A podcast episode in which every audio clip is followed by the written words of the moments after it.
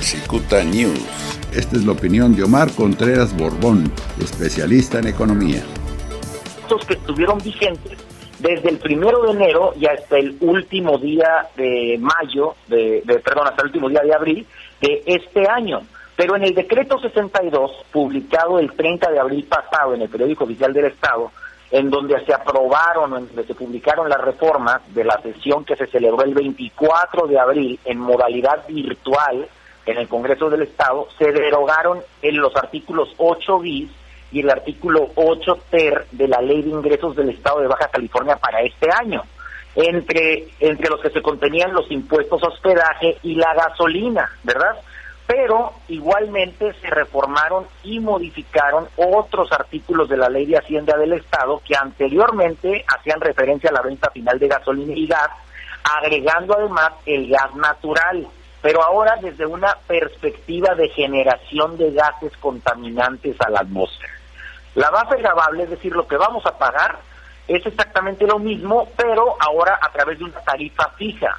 Pero el Congreso del Estado se aventó la puntada de señalar que mediante un estudio en donde no dice fuente, no señala eh, quién realizó el estudio, entonces notoriamente, eh, pues al menos notoriamente en el dictamen no aparece quién realiza este estudio, saca factores de emisión de gases contaminantes a la atmósfera por gasolina, diésel, gas natural y gas LP en función a kilogramos de CO2 que se emiten cada litro o cada kilogramo.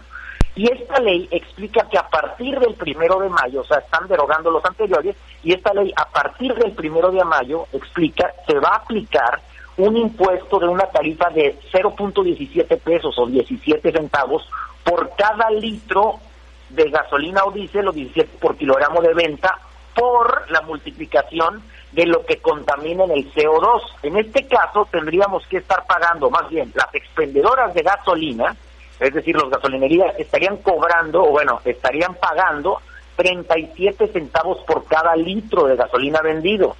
En diésel 42 centavos por cada litro, en gas natural 46 centavos por cada litro y en gas LP 51 centavos por cada por cada kilo de gas LP, ¿no?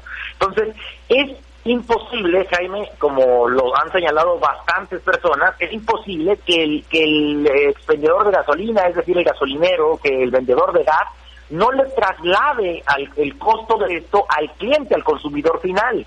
Entonces, e, esto prevé evidentemente una escalada de precios de manera generalizada, porque en tanto estén cobrando esto, pues el, el, vendedor de gasolina o el, vendedor de, gas tendrá que trasladar este costo porque sus márgenes ya de por sí son reducidos después de la reforma energética, se calcula en un 3% más o menos la utilidad que tienen ellos y pues este 3% se está diluyendo con estos centavitos que ya le están cobrando. Oye, oye Omar, eh, a ver, estoy pensando como usuario.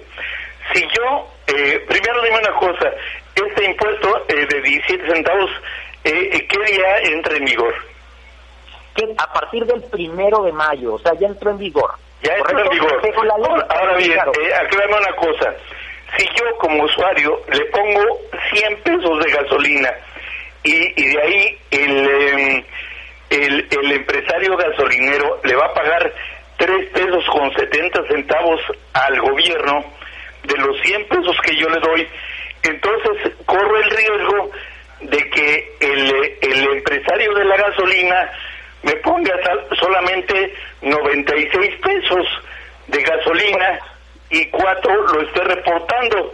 Eh, de esta manera, eh, el que va a pagar el impuesto voy a ser yo. O sea, no nada más lo va a, a, entregar el, el, empresario gasolinero, sino finalmente lo estoy pagando yo, porque en lugar yo le estoy pagando 100 pesos eh, por eh, la gasolina al empresario gasolinero y él me está poniendo 96 pesos.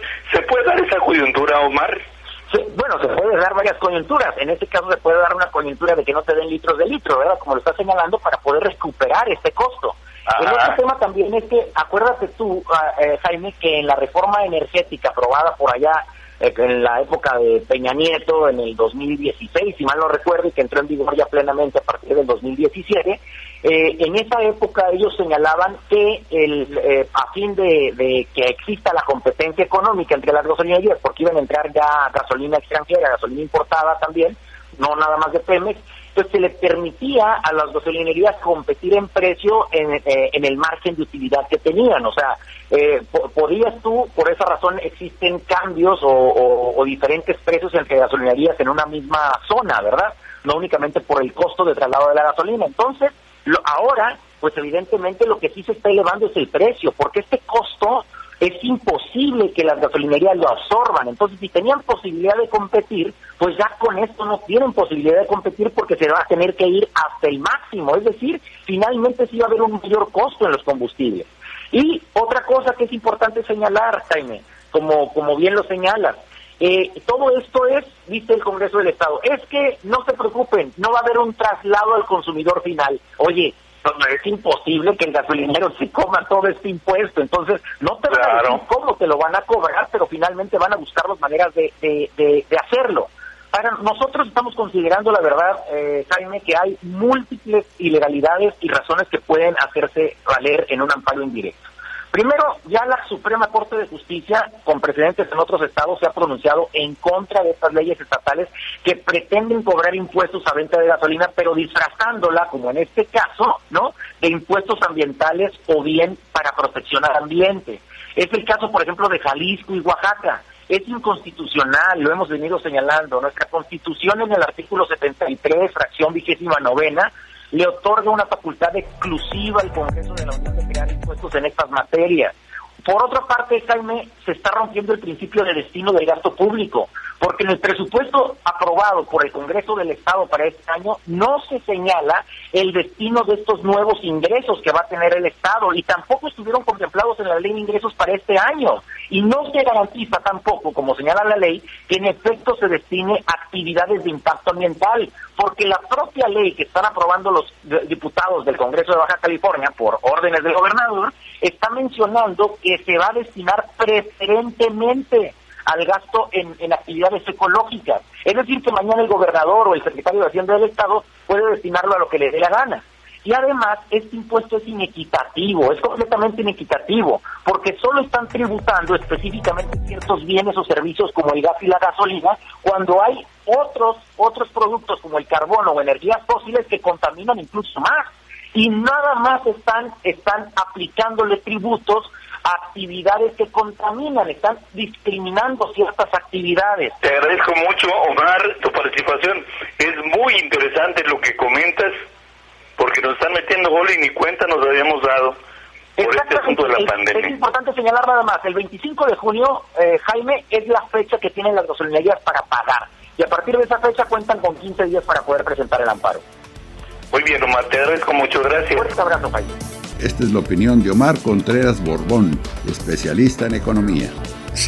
News.